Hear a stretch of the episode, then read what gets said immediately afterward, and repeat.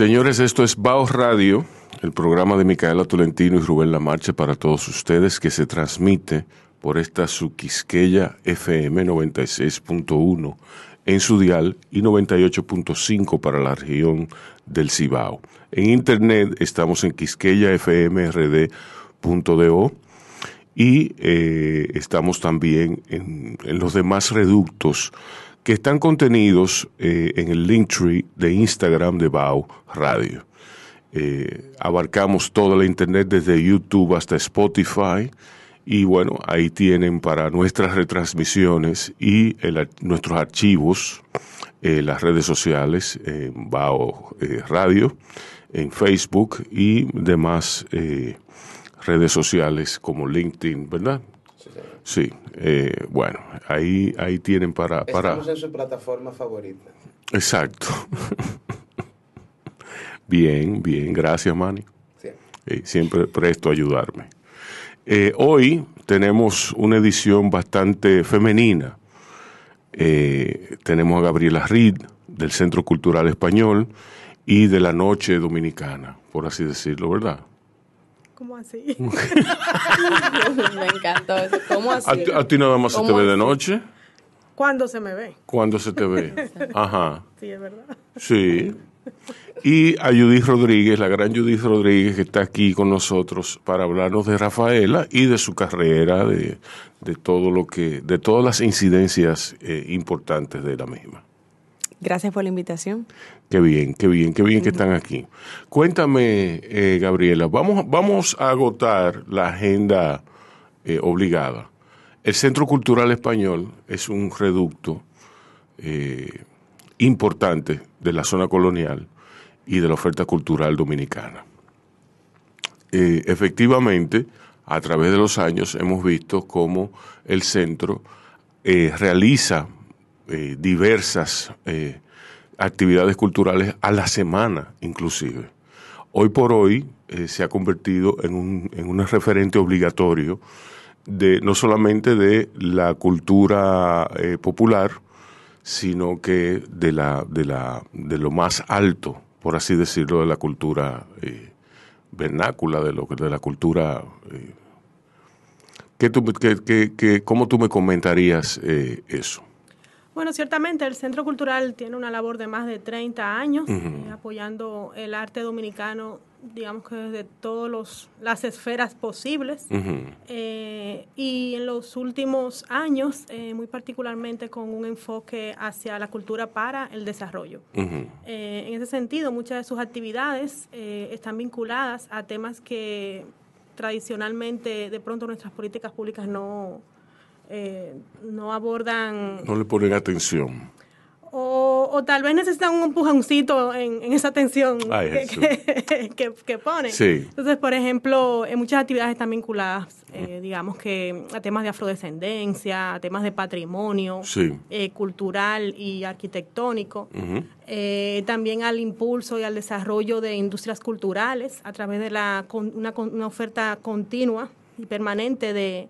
Eh, formación para artistas en uh-huh, todas las áreas eh, habidas y por haber. Para curadores también. Eh, para curadores también, uh-huh, en los últimos años junto al Centro León. Curando Caribe. Con Curando Caribe, uh-huh, que ahora arribó a su segunda edición. De hecho, ahora mismo hay una exposición. ¿De, de quién fue esa idea?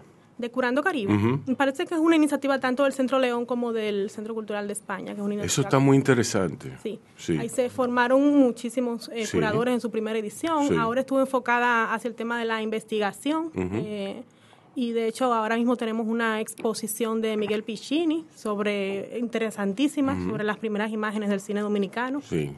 Recomiendo que pasen a verlas, sí, eh, porque tiene un enfoque eh, bastante interesante. Él dice en, en, el, en su texto curatorial que a estas personas que hicieron cine, las primeras imágenes cinematográficas dominicanas, se les llamó amateurs, pero de pronto hay que ver qué había ahí eh, detrás. Eh, exacto. Ajá, ajá. Entonces él va exponiendo cómo esa mirada que había eh, sobre la identidad dominicana, sobre uh-huh, lo que es el, el, lo, lo que éramos como dominicanos, tanto la mirada interna de nosotros, nuestros productores de cine, como la mirada de, que venía desde fuera. A propósito de un saludo a Miguel Piccini, quien nos ha ninguneado tradicionalmente a, a Baos Radio, nos ha ninguneado. Yo no creo sí. eso de Miguel. no, no. Me consta que no, una no. persona quizá que... Quizás fue exagerado, quizás fue, fue exagerado a propósito ah, okay. el término, pero él no ha querido venir. Siempre, siempre, no ha podido, siempre... No, no, no, no. Deja, déjate de cosas, que tú, tú viniste a la primera. Eh, él no tiene por qué... Sí. Cualquiera que yo soy una vaga. Sí, no, pero espérate, no, da la casualidad de que tú estabas libre y tú... Eh, eh, sí, y no, sí. y que además que me interesaba muy particularmente invitarles a algunas actividades. Sí, sí. De las sí. que hablaremos más. Exacto, exacto. Una visita pero, estratégica. Sígueme diciendo entonces de, de la exposición. No, bueno, eso que es interesante cómo él plantea como las distintas miradas. Primero la mirada de cómo se, cómo el cine refleja nuestra identidad eh, y luego cómo se nos refleja desde fuera, porque también había gente que venía a grabar aquí. Uh-huh. eh, ese enfoque eh, también como de promover lo turístico en República Dominicana, uh-huh. eh, cómo, cómo nos promovíamos nosotros mismos a partir de estas imágenes. Eh, Piccini, ven a explicar tu exposición, sí, que te sí, toca más a ti que a mí. Sí. Yo quiero explicar aquí mis cosas. Sí, sí. Pero sí, sería, estaría bueno que pasaran por allá, porque la verdad es que está... Eh, bueno. Eso del lado expositivo. Este fin de semana eh, eh, hay, eh, hay una actividad, el sábado y el domingo, de, de por la gracia, de por la... ¿Cómo es? Por la... Obra y gracia del Señor. Por la obra y gracia de Dios. Ángel Bello. Ángel ah, Bello. Ajá, ajá. Uh-huh. Bueno, hay una exposición eh, ciertamente curada por Mauricio Sánchez. Por Mauricio. Eh, sí. Para la gracia de Dios. Para la gracia el, de Dios. Eh, la firma de, sí, de Alberto Bello. De Alberto Bello. Sí, es una exposición que ha generado sí. eh, mucho placer. Sí, sí. Tanto al equipo interno como a todo el que ha pasado a, sí. a visitarla, la sí. verdad que sí. Es muy hermosa, muy, sí, sí. muy, muy, muy decidora. Sí. Eh, hay, hay un libro ahí detrás de todo eso. Eh, ¿Y qué otras actividades hay? Bueno, mi interés especial aquí es porque yo estoy llevando dos actividades en uh-huh. particular. Una se llama Leer el Cine. Sí. Eh, es un cineforo que se realiza una vez al mes. Uh-huh. Está, son películas españolas basadas en libros españoles. Uh-huh. Entonces, luego de visualizar la película, comentamos también tanto el libro como la película. Uh-huh. Y la idea es cómo dejar eh, como abierto ese deseo de, de acudir a la fuente original, que es el libro. Algunos de los cuales están en la biblioteca del Centro Cultural. Otros uh-huh. aparecerán por ahí. Sí. En la librería. Sí, sí. Y en otros lugares. Qué bien. Eh, no tan santos. Mm, eh, sí, sí. Y bueno, quería como dejar esa invitación. Y luego hay otra que para mí es, eh, que está muy vinculada a mi corazón, uh-huh. que es el... el ¿Qué, día, el, ¿Qué día se realiza? Bueno, no, espérate. El, ¿Qué, qué día? Claro, ajá. El Cineforo es el tercer jueves de cada mes. Ok. Y el último jueves de cada mes es un ciclo de conversatorios que se denomina el Canon Inconcluso para hablar sí. de literatura dominicana. Exacto, eso es importante. Uh-huh. Digo, no es que la otra no sea importante, sí, pero, importante sí, pero... pero la, a la segunda lo tengo más... Sí, pero dada, exacto, dada la sobreabundancia de lectores que hay... Por eso, por eso. Sí, sí, dada la sobreabundancia de lectores... Eh, pun intended, eh, eso cobra una importancia inusitada porque eh, aquí es muy poco lo que se conoce sobre literatura dominicana. Sí, y, sí, o sea, aquí tú crees que es over nada más, que, o sea, aquí hay un canon inconcluso, pero hay un canon, hay algo. Hay un canon, eso. Pero la, la cosa con el canon es que siempre es una cosa discutible. Exacto. Entonces, es como basada, basada en, sabrá Dios, qué que, que gusto, qué sí, preferencia. Que... Entonces es un poco como la mirada, una mirada, un repaso al canon que tenemos o al que, al que podríamos tener. Uh-huh.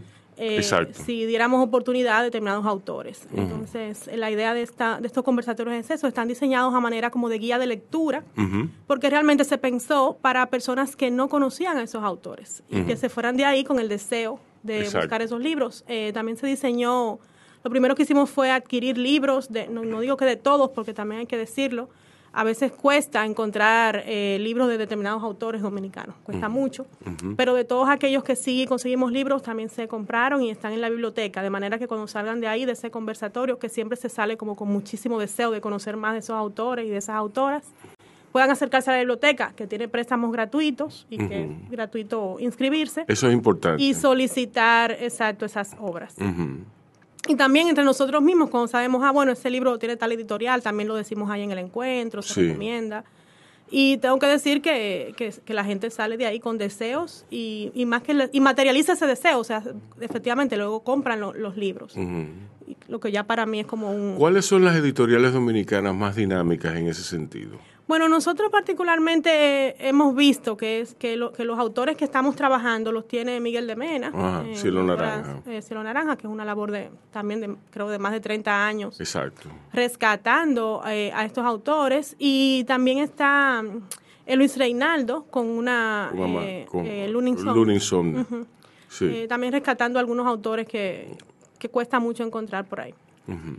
eh, estos encuentros, además... tienen la particularidad de que quienes los presentan son grandes lectores de esos autores. Uh-huh. Están diseñados así, no... O sea, que hay pasión involucrada. Hay mucha pasión sí. involucrada, a veces mucho estudio, porque hay gente que se ha dedicado a estudiar la obra de, de estos autores, sí. y eso se transmite. O sea, yo siento que cuando salimos después de estos conversatorios es como volando. Quizá en la literatura es donde se da eso con, con mayor elocuencia, eh, que la pasión se mezcla con, con el cerebro, sí. con la disciplina. Sí. Eh, tú me entiendes, entonces, pero bueno, eh, hay, hay, hay muchísimas actividades, yo estoy seguro, muchas más. Para más, para más información, accesen a la página de... A la página web sí. y a las redes sociales, sí. activar la campanita, como dicen. Exacto, exacto. Uh-huh. Qué bien, qué bien. ¿Desde cuándo tú estás trabajando allí? Eh, bueno, ya yo voy para dos años, uh-huh. eh, realmente... Eh, o, o sea, no trabajo de manera externa apoyando una parte de la comunicación uh-huh. y bueno, como también me, me apasionan los libros y, y el cine, pues cuando puedo aportar ideas uh-huh. eh, lo hago, y el centro tiene como esa apertura uh-huh. a esas ideas, no, no solo mías, sino de todo el que... ¿Quién, allá. ¿Quién es el anfitrión de la actividad literaria del Canon Inconcluso? Soy yo que la, ajá, que la coordino. Que la coordinas. Uh-huh. Entonces, ¿quién es el...? Quién, Siempre es un, una persona diferente uh-huh. que presenta. Okay. A, ajá, yo me he acercado a personas que me consta que son grandes lectores de determinados autores. Uh-huh. Yo vi con, fui con una lista previa, pero igual les di apertura. Bueno, uh-huh. de, de quién te gustaría hablar. Por uh-huh. ejemplo, Exacto. ahora es el próximo jueves habla Luis Reinaldo sobre Rafael Áñez Vergés, un escritor que yo misma no lo conocía sí. y que estoy segura de que tampoco es tan sí. conocido. Murió recientemente.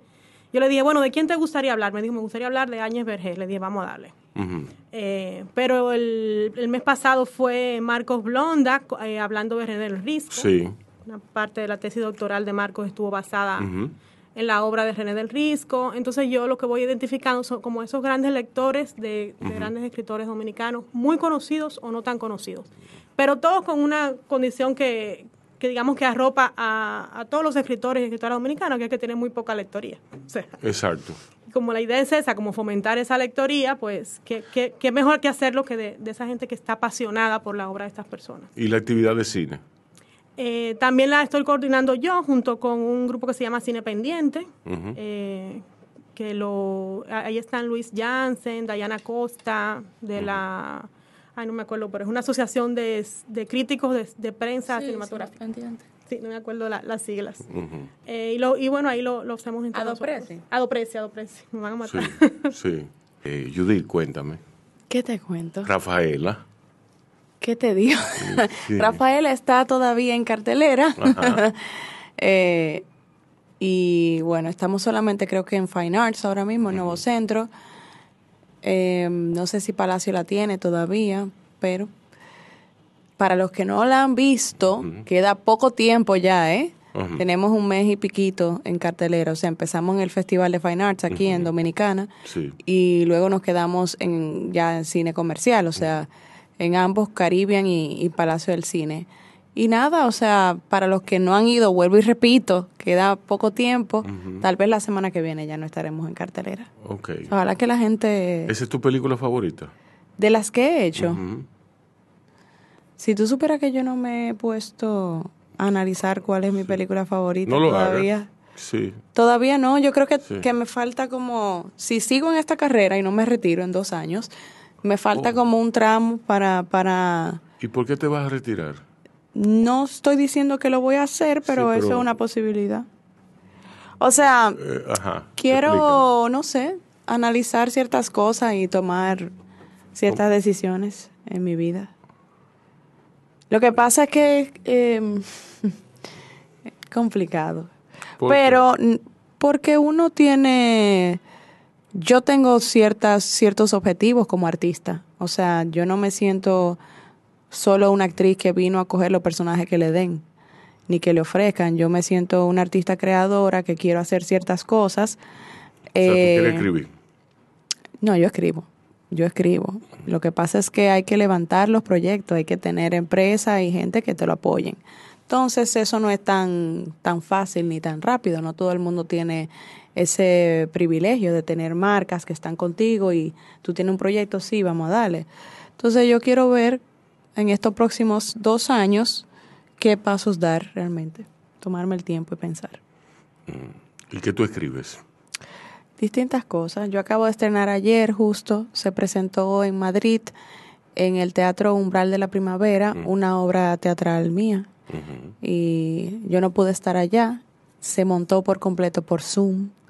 Son dos oh. actores dominicanos que están radicados en España, sumamente talentosos ambos, y montamos esto en estos últimos dos meses y medio, tres, y ayer fue la, fueron las funciones y fue muy lindo, fue muy bueno. ¿Y de qué va la obra? De los últimos meses de una relación de pareja que está en, en el proceso de una ruptura, una relación codependiente que están en el proceso de finalizar esa relación. Uh-huh. Uh-huh. Qué bien. Eso es muy moderno. Sí. Uh-huh.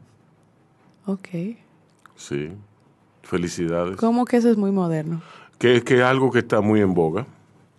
Que está como de moda, peligrosamente. ¿Hablar de relaciones de pareja? Sí. Ah, no, no sabía. Sí. No lo escribí porque está de moda, lo escribí porque no, es algo... No, yo sé, uno vengo... nunca escribe porque algo esté de moda, uno escribe porque uno, uno tiene la necesidad uh-huh. de decir algo. Claro. Sí.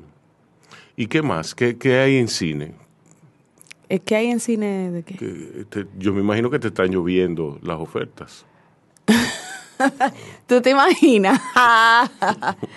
No, realmente, si tú supieras, estoy con alguien, con una directora que admiro mucho, que se llama Vicky Apolinar, que, Apolinario, que acaba de estrenar Morenas también sí. en Fine Arts. Muy buen trabajo documental con sí. Iván, Iván de Lara. Y ella tiene un proyecto que sería su ópera prima de ficción, uh-huh. que a mí me gusta muchísimo, que se llama Costilla.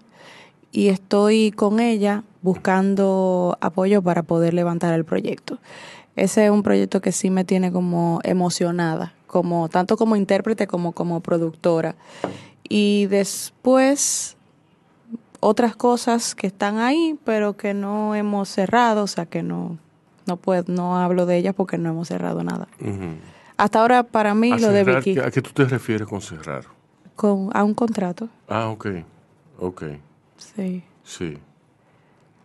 ¿Y Carpinteros? ¿Carpinteros qué?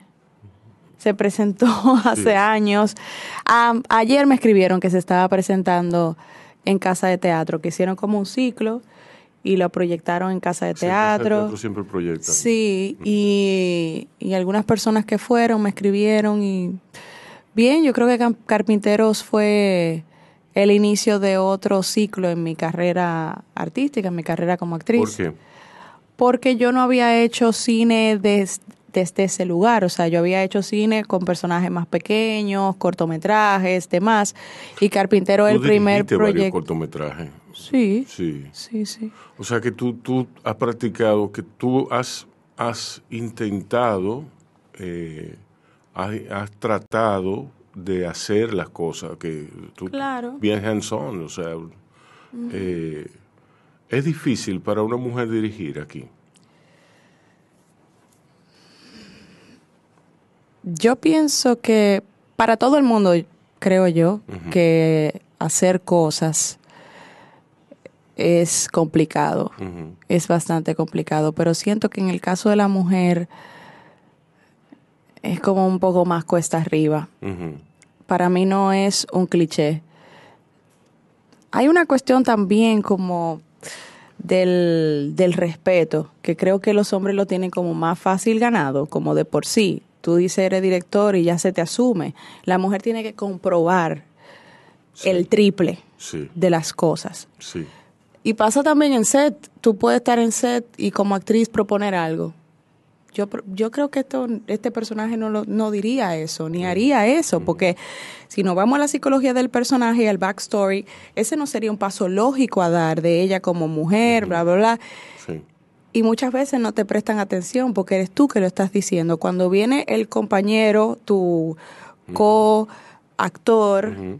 macho masculino, y dice, verdad, ya tienes razón, ta, ta, ta, creo que ahí la voz se escucha más. Uh-huh. Cuando una voz masculina dice, hey, sí, uh-huh. siento que pasa eso. De igual forma, eso por lo menos a mí no me detiene y veo que a muchas compañeras, colegas admirables tampoco, y uno sigue haciendo y sigue haciendo, porque esto se trata del hacer, no de la palabra. Somos muy teóricos, siento a veces, y, y el arte se confirma en el hacer. Y el arte no es nada más tú tener esta idea eh, romántica de que de estas historias. El arte es, es complejo. Tú a veces tienes un, una intención maravillosa uh-huh. de hacer algo que te quede súper bien y al final no queda, porque uh-huh. es como es. Pero eh, por lo menos yo veo que en, el, en el, la historia de la cinematografía dominicana hay muchas mujeres que están logrando contar desde su verdad, desde su voz, desde su mirada y de una manera digna y hermosa. O sea, Joanne... Eh, la misma Vicky y otras, Tatiana, que vi su, su documental también en Fine Arts, uh-huh. de Santo Domingo, y tú dices, wow, qué bello que, que todo el mundo, desde el cine incluso independiente, desde un cine con un budget bien apretado, están haciendo sus cosas y rompiendo brazos y echando para adelante, y Y eso por lo menos me inspira a mí de alguna forma a seguir, tal vez con ta- tomando las riendas ya no tanto como actriz, sino ya como creadora y asumir mis propios proyectos y ponerme en otro lugar. Pero sí, la pregunta era si era más difícil para las mujeres. Siento que sí, que es más difícil. No solamente también, para las directoras, también, también para las actrices. Sí, no, y, y también desde el punto de vista artístico. Hay cosas que tú... Ojo, el cine es un arte eh, público. O sea, lo que me refiero es que el cine no es la, no es la pintura, no es la literatura. El cine se sirve de las demás artes, de las demás aplicaciones artísticas para hacer a su vez un arte. Entonces, exacto. El cine se, se sirve en determinada etapa de la literatura, se sirve de la música, se uh-huh. sirve de la arquitectura y en, en una etapa posterior y al final se sirve de la fotografía.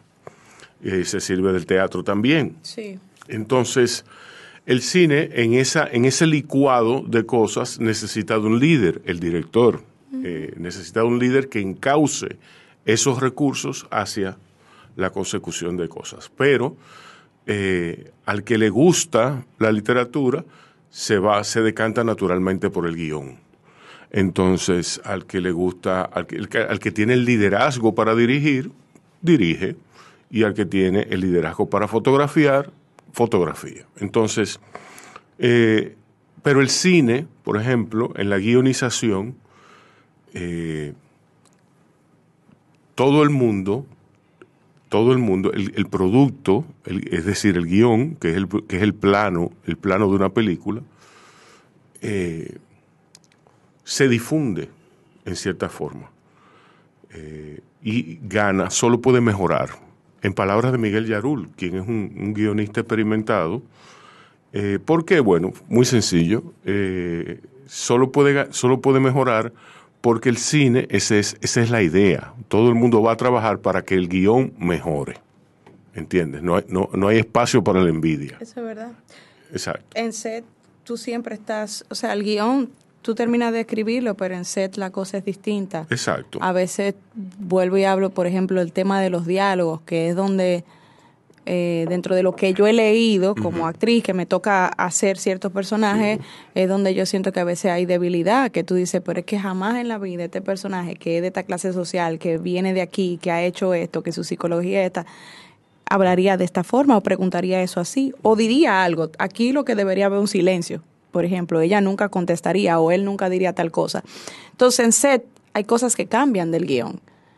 en sí. pro de la obra. Hay, hay una, una cosa es un guión que tú escribes, y otra, otra cosa, cosa es la que tú filmas y otra cosa es la que editas. Exacto. Son películas distintas. Totalmente distintas. Eh, y solo puede mejorar, eh, es, uh-huh. lo que, es lo que digo, es lo que... Eh, sí.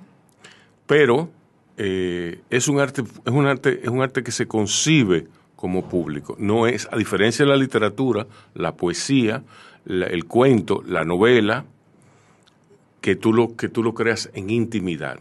Uh-huh. ¿Entiendes? En tu intimidad. Se publica agotando el proceso. Y ya eso está en manos de los, de, de los lectores. Se disfruta de intimidad también. Es una actividad bastante solitaria. Exacto, exacto. De la misma forma, de la misma forma, la literatura eh, que yo hago, por ejemplo, que hace Gabriela, que hace Judith, tiene que gustarte a ti para, para que salga. ¿Tú me entiendes? Uh-huh. Entonces, después que sale donde, donde, de, de ti, claro. tú se lo das a leer a la gente. Uh-huh. ¿Entiendes? En ese, en ese momento... es donde se iguala al guión. Lo que pasa es que el guión se enriquece de las opiniones. La literatura no. Claro, no. La literatura no. La literatura tú entiendes que un libro está terminado, que un, que un poema está terminado, que un cuento está terminado, que una novela está terminada y ya. A ti no te importa más nada. ¿Tú me entiendes? Sí. ¿Qué tú ibas a decir? No, no, pensando. ¿En qué tú estás pensando? No, estaba pensando un trago, pero era como lejos. Ahorita tú decías que no, que el que le gusta la literatura va a buscar como literatura en el cine, el que le gusta la música va a buscar... Sí. Y, y me recordó una, era una discusión que yo solía tener con, con un amigo, porque él siempre se fijaba en el soundtrack de, la, de las películas. Siempre, en este momento, como puse esa película, a él le gusta mucho la música. Sí. Ese él, es mi arte favorito, la música. Pero él viene de las artes visuales. Ah, pero él es obsesivo claro. con la música y siempre me está hablando de eso. Y a mí eso me pasaba por encima. Pero recuerdo también que él me reclamaba. Que él me decía, no, porque a ti del cine lo que te gustan son las historias. Yo, claro, las historias son lo que me gusta. O, claro. sea, o sea, él me reclamaba que a mí lo que me gustaba era la literatura del cine. Sí. Que era una reflexión que yo misma no la había hecho. Pero luego Exacto. me di cuenta de que siempre mis análisis o, o mis enfoques sobre una película partían de la parte literaria de esa película, Exacto. no de otra cosa. Es Exacto. que hay personas que van a ver una película más atraído y salen atraídos más a la fotografía, sí. más atraídos a la imagen per se, a la estética, eh, a los colores. El, que cine, ven. el cine es imagen, ante claro, todo. Pero, ante que, todo, pero hay ¿verdad? gente que va y ve una película y tal vez no le gustó tanto la foto, pero... más se enfoca en las actuaciones. ¿Por qué? Porque una persona que ama más tal vez el tema de del teatro, del teatro de la literatura sí. en sí también, porque de alguna forma una interpretación parte de, del papel, parte de la literatura. Mira, o sea, una un creación ejem un, un ejemplo, de personaje. Un ejemplo a mi juicio perfecto está en la película There, There Will Be Blood. Esa es una de mis películas favoritas. Sí. En There Will Be Blood hay quince minutos de introducción del personaje principal, que es el de Daniel Day-Lewis, eh, mudos.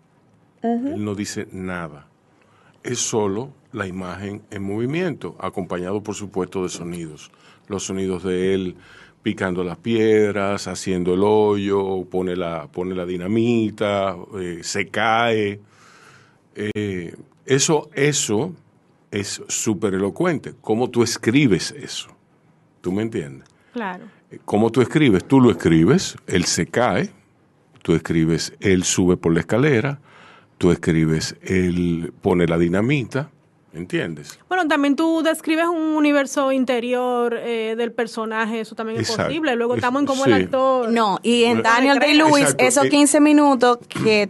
que tal vez tú sientes que hay un silencio, no, hay un palpitar de, de Daniel Day-Lewis como intérprete, Exacto. porque una de las cosas que hace a esta película tan grande uh-huh. es la interpretación de Daniel Day-Lewis. Sí. O sea, este el hombre... también. Claro, no, no, todos los actores sí. de esta película, sí. desde lo más pequeño hasta lo grande, están perfectamente casteados. Exacto. Realmente, uno de los de lo más, lo más acertado, de lo más acertado que tiene esta historia son sus actores, su uh-huh. intérprete. Uh-huh. O sea, esto no es un silencio normal. Uh-huh.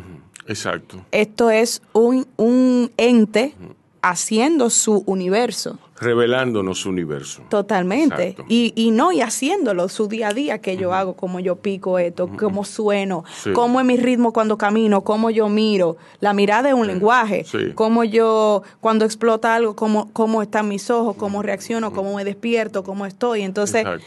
eso te lleva a tú conectar desde otro lugar, uh-huh. todavía más eh, íntimo, exacto. con el personaje, porque tú no necesitas ni siquiera un lenguaje verbal. Uh-huh. Ahí está lo sensorial exacto, incluido, exacto. esa conexión energética, uh-huh. esta conexión psicológica con este ser, uh-huh. que es una, un ser particular, sí. que no es cualquier cosa, uh-huh. y, y, y esta revelación te lleva a conectar tanto con el universo psicológico del personaje, como también con la literatura al mismo exacto, tiempo. Exacto. Lo que él hace, lo que hace un guionista es organizar, es, es eh, poner la secuencia de los eventos de manera que sea más reveladora. Entonces, pero, pero el actor es quien lleva las riendas de, de una... Hay guionistas que, que contemplan la posibilidad, que escriben con un tono específico para actores, para sí, actores específicos. Sí. Que está el, está el ejemplo de Robert Downey para Jack Nicholson en Chinatown. Él escribió ese guión pensando en Jack Nicholson. Por suerte lo consiguieron, ¿entiendes? Eh, y no sé si, si habrá ejemplos locales o, o... Yo no creo que estemos en esa etapa Ajá, todavía. Decir, yo no sé si estamos en esa etapa, pero sí. Judith sabrá porque ya viene de Sindú. Sí, sí, sí. mm, no estoy... Ahora mismo me quedo en blanco. Eh... Sí, prefiero no decir nada. No, pero hay, pero no, pero te iba a decir, el punto de lo que iba a decir es que hay, hay actores que tienen la libertad, ¿entiendes? Que se, que se dan, eh, se toman la molestia de reescribir o de replantear lo mismo que ha dicho un guionista, de decirlo a su, dentro de su concepción del personaje. Que, que es obviamente que eso, que, eh, eh, hecho tomado como una algo consensuado, porque el director exacto. te va a decir, bueno, estoy de acuerdo, no quiero esto, o no lo quiero. Eh, exacto. O, o no, yo creo que es lo más inteligente. Yo creo lo mismo. Yo creo o sea, que es como, muy inteligente. Como creadora, yo prefiero tener actores que yo traigo esto a la mesa uh-huh. y, que, y que estos actores digan a esto, yo quiero... agregarle sí, a, esto, esto, exacto. esto. O quítale. O quitarle o esto, quítale. esto. Y nos sentamos a sí, verlo. Yo prefiero sí. actores que proponen, uh-huh. que son activos en su, en su rol como exacto. intérpretes, uh-huh. actores títeres. Cada quien funciona uh-huh. como convenga, ¿no? Uh-huh. Y, y hay directores que prefieren manejar al actor más. Cuando digo títere no lo digo despectivamente, sino sí. es para ponerle un término a personas que... que hacen lo que dice ahí y siéntate aquí, ahora te paran esta palabra y te mueves para acá y cruzas los brazos. Uh-huh. Eso no está mal, eso funciona eficiente y eficazmente. Pero a mí me gusta el actor o la actriz que viene con, a meterle su sangre y, y, uh-huh. y su corazón y, sí. y su palpitar a esta creación que al final es de uno, pero se vuelve colectivo. Exacto. El arte, como tú bien estabas diciendo, hay un proceso muy personal y muy íntimo cuando tú escribes. Tú estás solo y tú estás... Exacto. Yo escribí, eres tú, tú contigo. Con, tú contigo misma. Uh-huh. Yo escribí Domingos de Coñac, que es esta obra que se estrenó ahora en Madrid. Yo sola, sin que nadie supiera nada y uh, en una catarsis que tenía que hacer. Y luego esto, cuando yo lo comparto con los actores, ya se vuelve otra cosa. Exacto. ¿Entiendes? Exacto. Tú puedes leer Domingo de Coñac, mmm, no necesariamente como una obra de teatro, tú la puedes leer como, uh-huh. como una historia que, que, que te pasa. Exacto. Pero ya cuando tú se la das a una actriz y a un actor y empieza la voz de ellos a entrar cobra, y el cobra cuerpo vida, cobra es vida. otra cosa. Es otra cosa. Y es mejor abrirse a lo que otros creadores, intérpretes pueden darte. Uh-huh. A esto que se vuelve un, un acto vivo. Uh-huh. O sea, porque Daniel Day-Lewis, volvemos a él, uh-huh. como actor que, que era, porque es, aunque está retirado ahora, era un actor de proposición y de método, o sea, de meterse y de decir, no, esto esto yo siento que va por aquí. Uh-huh. ¿Y tú vas a desaprovechar algo así? Algo que te, que te bueno, puede... Yo no puedo pensar en un director que no le dé toda la libertad de crear a Daniel Day-Lewis. ¿Entiendes? Que se ponga a, a literalmente a, a joder la paciencia, a joder mucho la paciencia, a Daniel Day-Lewis, ¿tú me entiendes? Eh, Sería un desperdicio. Lo mismo han dicho, por ejemplo, de Meryl Streep, cuando hay directores que han hablado que, que cuando ellos buscan a Meryl Streep, la razón por la que la buscan es como, toma, haz lo tuyo. Exacto. Haz lo tuyo. Exacto. Y ya ellos saben que ella va a hacer lo, lo de ella.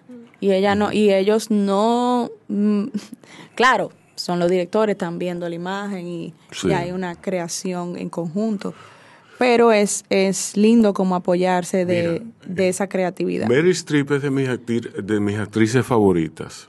Y yo me di cuenta de su grandeza en la película menos mencionada de ella. En una película que, que no está dentro del canon, dentro, de, dentro del canon de lo, de lo ortodoxo. Tallo de acero. ¿Cuál es el? Ironweed. Ironweed. Sí, está basada en la novela de, otra vez la literatura, de William Kennedy, que, está, que es parte de su trilogía de Newark. Mm. Eh, y está dirigida por Héctor Babenco, el brasileño, director de, de Pijote y de... Eh, ¿De cuál otra? Bueno, no me acuerdo. Eh, narra la vida de estos dos vagos eh, en Newark y de dos personas que piden en la calle. Y hay una escena en particular, me temo que lo voy a tener que arruinar para quien, la, para quien salga... No, no, bueno, ¿Ah? yo no la he visto, no la cuentes. Ah, ok. ¿Tú ibas a contarla? No, no, yo iba a contar la escena. No, porfa, porque bueno, dime. Eh. Ah, ¿tú eres de, tú eres de esa? ¿De qué? De, um, de esas. ¿De, ¿De cuáles de, de esas? De ese. Rubén, yo no oh. soy de esas. Sí. Él de, quiere venir a arruinarle a uno la, exacto, la vida. La, la, la, no, no es eso, porque también es un, a mí, uno a mí no siempre disfruta el cine. A mí no me importa eh, que me cuente. O, o, o las mí, novelas. A mí no me importa que me cuente. A mí sí me importa. Por un efecto sorpresa. Claro, dime. Más por la ejecución, o sea, uno disfruta. Tú lo que quieres decir que para ti ella es grande y te diste cuenta por esa película. No, por esa escena. A mí me cayó como una pila de ladrillo en la cabeza. Yo dije, pero esta wow. mujer, esta mujer es de la más grande que hay. Sí. Y cuando yo supe la anécdota que hay detrás de esa escena, que, que lo, lo supe eh, de la boca de su director en un documental que vi, yo me quedé con la boca abierta. Tú verás. Yo la voy a ver, tú, sí, ahora la voy a ver sí. más que nunca. Eh. Ahora yo ya la voy a ver porque me dejaron... Claro, ¿verdad? Esa Ay, incertidumbre. Sí. No, ¿ustedes no la han visto? No, es, de Esa verdad. película pasó... ¿Pero y por qué? Porque es muy amarga, porque es muy cruda, sí. porque es una película fotográficamente eh, terrible. O sea, eh, es, como, es como... Pero es buena eh, película. Eh, eh, sí, es, es buenísima. Entonces, ¿cómo pasó así? Bueno, la gente no le gusta. Porque la gente no, no esa quiere película pasó, ¿no? pasó así aquí. Y menos, y a, ahora que menos van a querer la amarga. Internacionalmente. Sí, por, por exacto. Internacionalmente es con Jack Nicholson. Uf, imagínate Ellos dos. tú, imagínate uh-huh. tú. Dime sí, tú. Sí.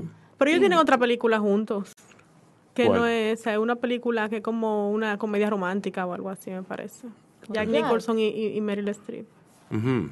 Sí. Es verdad. Yo, yo la recuerdo porque hay una escena en la que ellos están comiendo espagueti en, en una en una cama con cuchara. Sí. Por eso la recuerdo. Por la ah, pero yo creo que es una película de Albert Brooks, pero no, no con, me, con Meryl Streep. Sí, es con Meryl Streep. Es verdad. Sí. Yo, yo Ahorita Google Google nos, nos, nos guiará. Terms of Endearment, que es con Shirley MacLaine y con Jack Nicholson. No, no, no es esa, no. Y con Deborah Winger. Era de la lente. Sí. ¿La señora tenía lente? No, no recuerdo que tuviera lente. Sí. Yo me acuerdo de Meryl Streep comiendo espagueti con una cuchara arriba de una cama. Sí. Qué buena imagen, ¿eh? Sí, no Está buena esa imagen. Que... Un poco difícil. Meryl con el espagueti. Un poco difícil. Habría que llevar la boca chica. Una olla de espagueti. Exacto. O sea, que no un plato. Exacto. Una paila. Sí, una, una paila. Una, como una, una... Wow. Para que tú veas las cosas que uno se le queda. Ya lo sabes, no qué imagen. Exacto. Bueno, exacto.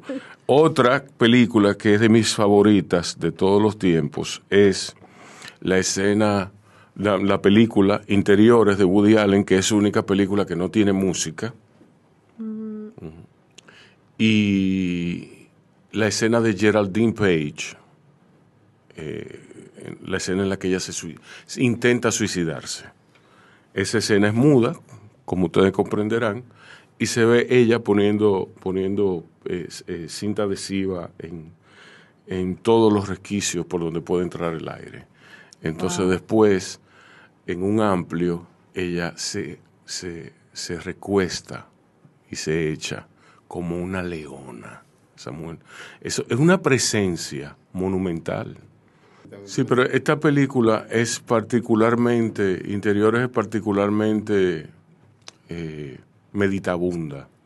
Eh, ¿Interiores? Sí, es una película, no es una comedia. Woody Allen tiene cine de comedia. Humor negro. Y, y, tiene, y tiene el cine. Y Woody Allen, él ha estado filmando más que nada en Europa y demás, ¿verdad? Sí, porque las fuentes de financiamiento es en Europa que están. Sí. Sí. No, no, después de todo el tema del Me Too y demás.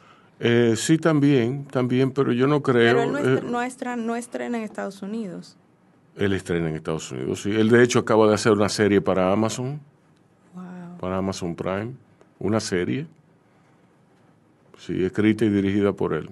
Que es más de Woody Allen, o sea... Uh-huh. eh, eh, entonces... Eh, Él tiene, como te decía, el cine, su cine, eh, por así decirlo, eh, de comedia, que fue con el que, con el que él empezó, y luego el cine, un cine más, más, más sosegado, más, eh, y tiene un cine irónico también, tiene preocupado por la muerte, por, por los temas, los temas, como dice la gente, ¿entiendes?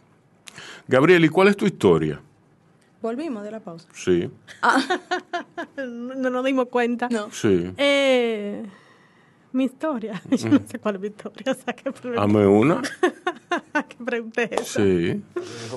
Sí. Eh, no, yo venía pensando, el, bueno, con lo, de la, el, con lo de la Feria del Libro, yo estuve coordinando las actividades de la Feria del Libro en el Centro Cultural de España. Y Ella me, me sacó los pies, ¿viste? No, no. Eh, voy a, eh. a decirte cuál es mi historia. Sí. Y voy a empezar por ahí. Sí. Y bueno, yo estaba muy contenta con esas actividades. Fueron muchas actividades realmente, más de las que debimos programar, yo pienso. Pero una persona me llamó y me hizo... Bueno, yo recibí como un par de llamadas y algunas llamadas eran como un poco críticas eh, sobre algunas actividades. Uh-huh. Cosa que a mí eh, no, no me ofende en absoluto, yo escucho. Uh-huh. Pero yo me puse a pensar como, cónchole, si esta persona supiera que yo lo que soy es una muchacha de un pueblo donde no pasaba nada... Y yo lo que estoy haciendo son cosas que a mí me hubiera gustado ver cuando yo era muchacha. Exacto. Y esa es mi historia. Sí. Yo vengo de, ¿De dónde tú eres? De Monteplata. Uh-huh. Un pueblo que, que, como yo lo recuerdo, Monteplata hace, qué sé yo, veinte, veinticinco años, era un pueblo muerto donde no sucedía nada. Eh, donde había, yo siempre digo, de que una cosa de cada, de que uno, eh, una señora que hacía pasteles, uh-huh. uno que arreglaba nevera, uh-huh. eh, uno que arreglaba zapatos, era, ese, ese era el pueblo. Uh-huh. eh, y, no, y no es de ahí que Maribel Contreras. De ahí es Maribel, sí. de ahí es Maribel. Sí. Pero, cuando yo Pero Monteplata está muy cerca de aquí. Sí, Monteplata está muy cerca de la capital. Y yo una vez escuché algo que se me quedó grabado, que decía que gran parte como del, del posible atraso de, de Monteplata puede deberse a su cercanía con la capital. Porque, ¿Por qué? Bueno, lo que planteaba esta persona es como que al estar tan cerca de la capital no había el, como una motivación para crear cosas. Uh-huh. Que la gente Exacto. daba el salto. Sí. Eh, y efectivamente era así, o sea, y Monteplata sigue siendo es un pueblo, no sé, al que yo no le tengo cariño, me van a matar los que me oigan.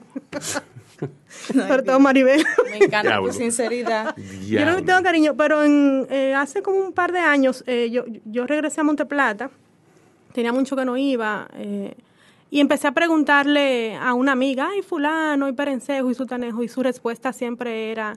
Ahí estás bebiendo. O sea, ahí hay mucha gente que bebe y muchos sí. motoristas. Uh-huh. Y yo me quedé, y me dijo de que yo me salvé de no ser bueno, una no, de no, esas. No hay que separarlo. Eh, hay, hay posibilidad de que el que bebe es un, sea un motorista. Bueno, en general, mucha, la mayoría de la gente bebe, o sea, pero es como que el único entretenimiento que hay en el pueblo es beber. Sí. Y cuando yo era muchacha, también lo recuerdo, que, el, que había un entretenimiento que era ir al parque a beber y a dar vueltas alrededor de un parque que además era muy pequeño. Y me acuerdo que esta, esta amiga me dijo, y yo me salvé de no ser esas, de las que están en, en el parque bebiendo, montada en un motor, uh-huh. porque por las tardes yo iba a tu casa y en tu casa había libros. Entonces como que mi casa era un como un reducto, sí. una especie como de, sí. de pequeño universo que a ella la apartó eh, de aquello que los demás eh, no pudieron apartarse. Pero es que eso es eso es súper triste lo que tú estás diciendo. Eh, sí, porque a mí es un nivel generó, de abandono. Me generó dos cosas. Una, tristeza, como escuchar eso, eh, ciertamente. Y número dos, pensé también como el impacto que, que pueden tener pequeñas acciones o, o pequeñas uh-huh. cosas. Además, no era una cosa, no fue como que yo me propuse. Que en mi casa se propusieron que esta chica, que esta amiga, eh, fue, como que fue, se excluyera de ese tipo de vida que se vive en los pueblos. Que además no creo que sea algo típico de Monteplata. Seguro que se vive... en muchos pueblos más de hay de una este hay un hay un lugar, una comunidad que se llama Los Hoyos, que queda como a veinticinco minutos de la capital. Los Hoyos es literalmente un hoyo, y sí, es muy triste. Yo eh, empecé a ir ahí por Save the Children, que, que soy mm. embajadora honor, uh-huh. honorífica, y, y estaba visitando algunas comunidades y conocí a varias niñas ya, trece años, la mayoría tenían hijos, o una hija o un hijo, o estaban embarazadas, y tenían que ir a buscar el agua en el río porque no tienen como agua en sus casas. Eh, la luz muy pocas veces hay, y estas niñas están dedicadas simplemente a criar a sus hermanitos y a los hijos que paren, porque ellas no saben que podrían haber otras posibilidades en su vida de ser otra cosa. Entonces, estas comunidades están completamente abandonadas por el Estado. O sea, el Estado como que se fundamenta en, en hacer lo básico que pueda funcionar. Vamos a construir la escuela. Siempre hay una construcción y una inauguración de algo, de una escuela, de algo, sí. de una cancha, sí. de algo que se ve estructural. Uh-huh. Pero la estructura, cuando está vacía, exacto. no funciona. A veces está vacía. A veces como que no hay quien dinamice esos espacios. Pero es que para tú dinamizar esos espacios, tú tienes que tener personas preparadas para eso. Para, para tú hablar, uh-huh. tú tienes que tener conocimiento. Sí. Básico, es básico, es básico. Es que sí. nos sentemos hasta debajo de una mata mango con un buen maestro o una buena maestra y lo Exacto. hagamos bien. Sí. O sea, yo prefiero que tú, en, en, me estás invirtiendo en, en infraestructura, que, que, que queda vacía y al año se está desbaratando, decacarándose, uh-huh. en vez de invertir en... trabajar con cada futuro docente para que estos docentes multipliquen el conocimiento y que cada una de estas personas puedan volverse alguien en la vida. Porque claro. eh, eh, yo, te, yo entiendo lo que tú estás diciendo. Mi mamá es de un pueblo, mi mamá es de Duvergé, que eso mm. queda al lado de Jimaní, al, en la uh-huh. frontera. Y tú vas, y Duvergé es eso mismo. Sí. El parque, bebedera... gente buenísima, lindísima, pero sin, sin llegan hasta un punto, porque uno llega, uno llega hasta donde tus herramientas te permiten, tú eres muchas veces tus circunstancias. Uno quisiera ser más, la mayoría de los casos, mm, o siempre, tú, eh. uno, estamos hablando al principio, tú me preguntabas al principio del cine, de Rafaela, de esto, de lo otro, y de lo de uno hacer, de uno dirigir, pero uno llega hasta un punto, porque para hacer cualquier cosa, uh-huh. tú tienes que tener la herramienta, la posibilidad y las oportunidades. Exacto. O sea, aparte de tu intención de hacer, tú, uh-huh. tú, todos tenemos una intención de ser y de hacer. Uh-huh. Pero si yo no tengo cómo llegar ahí, si no sé cómo llegar ahí, o no tengo la herramienta para llegar ahí, no tengo los conocimientos, no tengo el dinero para transportarme y llegar ahí, ¿cómo lo voy a lograr? Sí. Yo le hice una pregunta a una de las niñas que luego se convirtió en, en prota de un docu corto uh-huh. que yo filmé, que se llama De Niña a Niña. Y una de las preguntas cuando yo iba a visitarle era, ¿qué tú, ¿cuál es tu sueño? Y ella se quedaba en blanco. Uh-huh. Sí. Ella no sabía. Y yo, un día yo me senté con ella y dije, eh, su nombre es fulanita.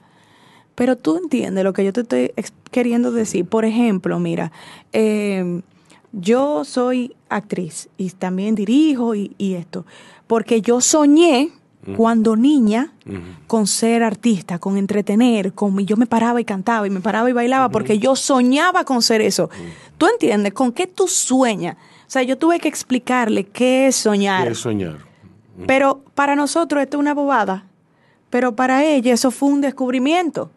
Y eso no es normal, eso no debería ser normal. Sí, y lo yo, hemos normalizado. Creo, creo, creo en lo que me estás diciendo, porque yo fui profesor eh, de escritura creativa en, en, en un programa muy ambicioso, muy innovador, que tenía ese eme Editores junto con la Cámara Americana de Comercio.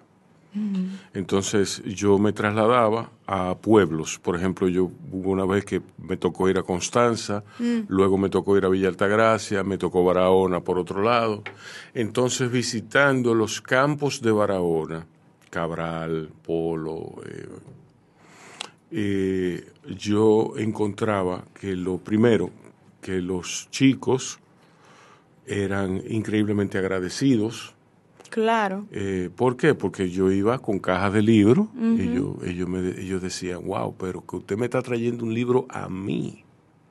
Y yo no solo eso, sino que el libro es para ti, pero tú lo puedes cambiar con, con, con, con el amiguito. Con el amiguito. Con la amiguita. Y cuando tú vienes a ver, un libro se convierte en cuarenta libros. Claro. ¿Entiendes?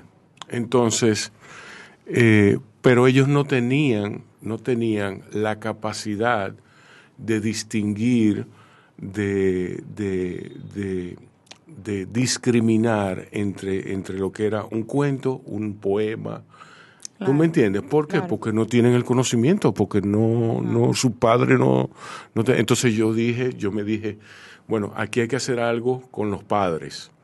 Entonces los llamamos a los padres y los involucramos en el proceso de lectura. Bien.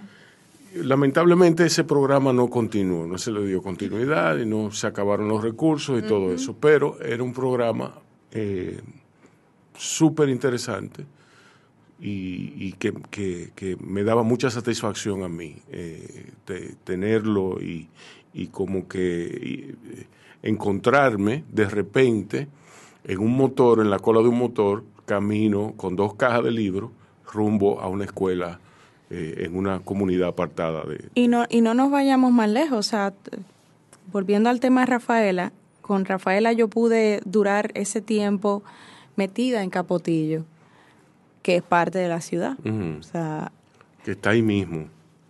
Que está ahí mismo y uno no entra porque obviamente uno le tiene el terror a uh-huh. todo lo que sale en las noticias, uh-huh. que claro, no podemos obviar, mucho cierto obviamente. Pero tú vas y... Teníamos call a las cinco de la mañana, ¿no? Llegamos a las cinco y pico a desayunar, arreglarnos para empezar el día, para rodar. Ya a las seis y media de la mañana, siete, había niños en la calle, descalzo, buscando para el desayuno. Eh, por allí en la esquina se estaba vendiendo su marihuana con los niños caminando por ahí, un fum- fumando por allá. Empieza el musicón con el mismo uh-huh. tipo de letra, uh-huh. desde horas tempranas de la mañana. No, no, y este... yo, yo te voy a decir lo que es, es violencia, violencia, violencia. Pero totalmente, violencia, entonces violencia. Estos niños de cinco años, seis, uh-huh.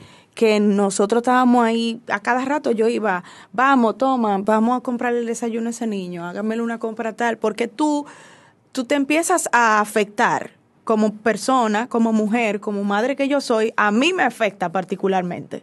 Uh-huh. Pero el lío es que yo no resuelvo nada comprándole un desayuno ese día a ese niño, no. porque ese niño tiene el resto de, de vida que le queda de niño darle, y de adolescente. Darle una, darle una vara para pescar en lugar de darle un pescado. Pero, ¿entiende? Entonces, tú vas a Capotillo y tú ves esto y tú, tú te sientes y tú dices, pero entonces, ¿qué? Hay sus excepciones, hay gente que sale increíble de ahí y lo logra. Mm. Pero en la, la gran mayoría de los casos, esos niños, esas niñas, están absorbiendo de un ambiente que no le está dando las herramientas para después ellos volverse entes productivos, uh-huh. para sí mismos primero, uh-huh. y luego para el colectivo social. Exacto. Y no es culpa de ellos. No. Es un círculo vicioso que se repite de generación en generación, es parte de nuestro sistema desde hace años y años y años, y lo, lo, seguimos, lo seguimos haciendo, pero con otro nombre. Entonces... no entiendo cómo es que los recursos que aquí hay, que hay bastante, se canalizan hacia otras cosas, uh-huh. hacia inversiones que a veces lo que hacen es desequilibrar la, la balanza todavía más uh-huh. para un grupo y otros se, seguir exacto. en el hoyo. Entonces es como una práctica constante eh, y que uno que está en el arte, que está tratando de hacer algo, que está en la comunicación, tú, uno no puede escapar de esa realidad, de esa verdad. Por eso nosotros intentamos hacer Rafaela, por eso se hizo Rafaela de alguna uh-huh. forma u otra, fuera de lo artístico y de la necesidad que uno tiene como, como artista. Eh, es ver si, si en algún momento el juego uh-huh. de verdad empieza como a dar ciertos pasos hacia el cambio o, al, o a cambiar. Uh-huh. Y otras personas son tomadas en cuenta como parte, como entes importantes de esta sociedad y que merecen una oportunidad. Exacto, exacto. Que merecen un chance en la vida. Eh, al final de cuentas, el arte yo creo que también viene a eso, la literatura viene a eso, como a, a dejarle algo al otro para inspirarle y que el otro siga también haciendo o, o tomando su rumbo, claro, su camino. Claro, pensar que, que el hecho de que la, una persona merece una oportunidad no necesariamente es una oportunidad de carácter económico, no. ni de convertirlo en un, en un ente productivo, también no. es una persona que merece una oportunidad de, de entrar en contacto con cosas que le abra una nueva sensibilidad hacia la vida. Yo vengo de... Mi, mi familia es... Al final es... Eso, eso es. Eso exacto. Es. Yo vengo de una clase socioeconómica humilde, trabajadora. O sea, mi, mi papá siempre ha pertenecido al ejército, o perteneció, ya está retirado, pero ganando chele. Uh-huh. Y yo me considero privilegiada porque a pesar de que nosotros nacimos en barrio, nos criamos en barrio, mis padres, mi papá es adicto a la lectura, adicto a leer. Uh-huh. Y mi mamá estudió magisterio y era cantante también y, y economista. Entonces ellos, lo poco que ellos, ellos no tenían di, el recurso material para tenernos en la mejor escuela o en los mejores lugares, pero sí tenían acceso a estos libros, a todo, y nos ponían a todas a leer o a escuchar buena música. Desde muy chiquita. Mi papá también es amante de la música y nosotros para mí somos fuimos privilegiadas y mi hermano también porque tal vez no, no teníamos el dinero, pero sí teníamos una educación en casa con, con contacto constante con el arte y la literatura. Entonces eso nos, nos pone en otro lugar de privilegio. Uh-huh.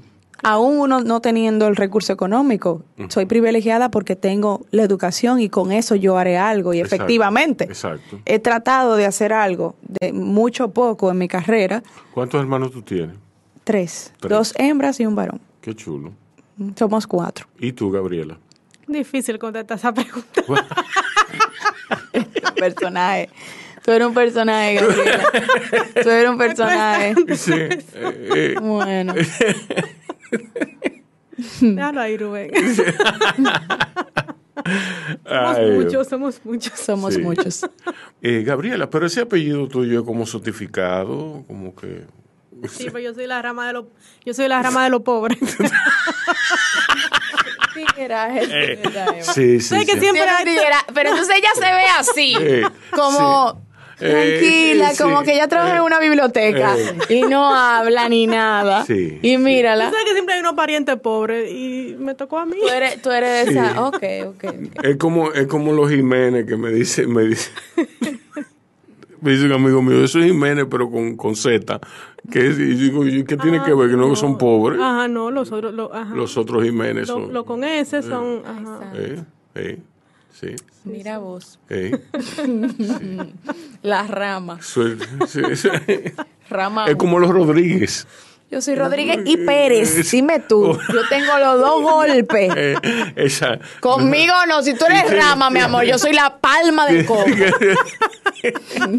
Aquí yo soy la palma, mi amor. Y si tiene, un, rama. tiene un tío Martínez. Y, y, sí. Ya no, tú sabes. Si tú oyes mi segundo apellido ahí que tú dices, no, perdón, chata, podría en cuarto. ¿Quién? ¿Cuál es tu cuál segundo? Es? Abede. Abede, árabe. ¿Pero y qué fue, hija no, mía? Eso no es árabe. ¿Árabe de dónde? De la mente de mi mamá que se inventó su apellido. Ajá. Ay, Dios, que no me oiga la Junta a cortar esto. Sí. Mira, que no la oiga la Junta, esto no es fácil. Sí. ¿Qué ¿Y, por qué, ¿Y por qué se lo inventó? ¿Cómo así? No, yo no puedo contar. Pero eso, pero... No, no te lleves de Rubén. De la oficialía. No, pero mi deber es preguntar. Yo pregunto. Y tú, tien, tú decides. Exacto. Exacto, exacto. Ayúdate ahí, ayúdate ahí, amor. Sí, sí. Después te dándote cacazo en tu casa. Exactamente. Señores, qué bien, qué bien que ustedes vinieron a la entrevista, a esta, a este, no, a esta conversa, a este conversatorio. Eh, Gabriela, dime, entonces vamos a resumir. Eh, eh. Espérate, antes de resumir con Gabriela, ajá. Tú me hiciste una pregunta ahorita ajá. y tú dices que tú un conversatorio. Uh-huh. Tú dijiste que sí, si, tú me preguntaste si yo pensaba que era más difícil para la mujer aquí. Eh, tú hablabas nada más de directoras, yo también quiero saber, no, pero yo quiero que tú, eh, eh, yo quiero ver, pero desde tu perspectiva, me gustaría saber, incluye ahí a las actrices también, uh-huh. incluye ahí a todas, guionista, productora, directora. ¿Tú piensas que es más difícil y por qué? Mira, yo pienso que es más difícil porque eh, la cultura falocéntrica, uh-huh. cinematográfica, eh, uh-huh. pe- tiene mucho peso. Sí. Y los hombres eh, somos idiotas en ese sentido. No, no, no voy a decir. Lo dijo él. Lo no, exacto. Claro. Sí, así mismo es. ¿Y Aquí, por qué, por qué son idiotas? Porque el hombre se serviría muchísimo de, de, de el cerebro femenino. Uh-huh. El cerebro femenino es multitask. Pero servirse de forma equitativa por dinero, y por, con respeto. Sí, por, claro. Porque muchos se sirven. Lo que pasa es que mm, no lo hacen, no lo dicen públicamente, no, no. no dan los créditos que deben de dar. Sí, pero yo creo que se sirve más de las nalgas de la mujer. ¿Entiendes? ¿En qué sentido? Eh, de los hombres que compran el, eh, los talentos. Mm. Por, por, porque son, porque piensan que, que los actores son vacas. Uh-huh. ¿Entiendes? Entonces los actores pueden haber sido vacas en una época en la que, en la que el director era Alfred Hitchcock. Exacto. Pero sucede y viene al caso que Alfred Hitchcock murió. Hace mucho. Y, hace, y, y Alfred Hitchcock, nadie ha podido ser igual que él. Nadie. ¿Entiendes? No. Entonces, uh-huh. ya. Contesta tu pregunta. ¿Está contestado? Sí, más o menos. Yo siento que eso debe de ser un tema que se hable uh-huh. eh, más en amplitud. Uh-huh. El otro día alguien se me acerca y me dice, hablándome como de Rafaela, y me dice, pero yo quiero verte en otro tipo de personaje. Yo le dije, ok. En otro tipo de personaje, pero tú no has hecho ese personaje. ¿Cómo así? Sí, pero ya van, ya van, sí. Esto sí. me pasó sí. en esta semana. Pero es que yo quiero verte en otro tipo de personaje, como si ya yo he hecho como... No sé, como si es repetido, como... Y yo digo, bueno, hay una cuestión también acá. Hay que ver lo que los creadores dominicanos deciden eh, proponerle a una como actriz. Si tú siempre, si tú consideras que mi físico, mi, vamos a decir, mi perfil, no da para una persona de clase social alta, ¿qué pasa? Depende de la ropa. Es que consta, esto es una cuestión de tú. Hay que abrir una conversación en ese sentido. No, pero hay un punto pero, ahí, hay pero un punto. Es que no, yo soy actriz, yo eso yo lo sé. Sí. Y yo sé mi capacidad. Exacto. Sin embargo, muchas personas vienen, pero es que, como esta, eh, te quiero ver en otras cosas. Y yo le respondí esto que te estoy diciendo de verdad. Uh-huh. Ok, tú me quieres ver en otras cosas. Claro que sí, yo también me encantaría hacer otras cosas, pero yo me he sentado a hablar con productores que me dicen, no te puedo dar este personaje porque ella es de Piantini. Pero, ah, ok, eh. no entendí. No te puedo dar este personaje porque es la bonita, es la... Ah, ya, ¿cuál es la bonita? ¿Cuál es la de Piantini? No, porque la clase social alta, tú sabes, esos son... Gente no, blanca. Blanquita, que si yo qué, y tú te quedas como todavía a esta altura del juego estamos no, exacto, discutiendo es una, este tema. Entonces, los a veces eh, exacto, los de afuera lo ven de esta realidad, forma. La realidad no es así. Pero, pero, que, pero entonces viene la pregunta con las actrices en específico. Pero el cine construye realidad también. Totalmente. Que que entonces, exactamente. Entonces, bien, bien eso, con las actrices eso específicamente. Es filosóficamente hablando, es, es interesante. Vamos a dejarlo ahí porque ese sería tema de otro programa. Pero esa conversación hay que tenerla, Judith. Yo sé, sí. Por eso la planteo antes de cerrar. Sí. Precisamente, gracias. Hablo de las actrices, mm. porque la tenemos difícil, mm. porque yo me he pasado la carrera haciéndolo, tratando de hacerlo lo mejor que puedo, mm. en teatro y en cine. Entonces, no es suficiente. Sin embargo, te quiero ver de, de esta forma. Sí, pero no me dejan entrar ahí porque no cumplo con el canon de lo que en Dominicana se considera esto o lo otro. Si, como físicamente alguien con dinero. Entonces, alguien con dinero no es negro. Uh-huh. Alguien con dinero no tiene el pelo rizo. Uh-huh. ¿Cómo es sí. la cosa? Entonces... se quedan como, oh, ay, de negro hay es que ver qué narrativa hay detrás de la riqueza de, de ese personaje negro. Pero... Eh, exacto, exacto, exacto, pero... Nada, es un, un, está ahí para que después se hable. Sí. Pero es bueno que se hable, porque creo que los diálogos dan paso tal vez a ciertos cambios. Sí. A sí, ciertos cambios. Sí, sí, sí. Y al final yo creo que las mujeres tenemos que tomar más rienda de nuestras historias, de nuestra narrativa y de nuestra mirada. Tenemos que hacerlo porque creo que a veces lo, los varones y las hembras tenemos miradas distintas de las cosas. A veces contando a veces. Una misma... ¿Puedes decir eso más diplomático? Bueno, okay. Para ser más diplomática. Bueno, pero está bien. Yo difiero totalmente. Yo creo que son todas las veces. Todas las veces. Sí. Eh, señores, muchísimas gracias por haber venido. Como bueno, dije, eh, háblame del, del, de Gabriela, del, del Centro Cultural Español. Repite las actividades. Eh, Las fechas. Bueno, el Canon Inconcluso se realiza el último jueves de cada mes, uh-huh. eh, a las siete de la noche. Y Leer el Cine, que es el cineforo eh, de películas basadas en libros españoles, uh-huh. se realiza el tercer jueves de cada mes a las ocho de la noche. Sí. Todas las actividades del centro son gratuitas siempre, incluyendo su programa formativo. Uh-huh. Entonces lo que les invito es a seguir la página web, uh-huh. c c e s d punto org, y el Instagram como C C E Santo Domingo. Exacto, muchísimas gracias, gracias Judith. A ti. Vayan a ver Rafaela, que todavía está en Fine Arts, sí. dirigida por Tito Rodríguez y con un elenco hermosísimo de actores y actrices. Ya ustedes saben, señores, ustedes cuídense y cuiden a otros. Qué buena exhortación, cuiden a otros.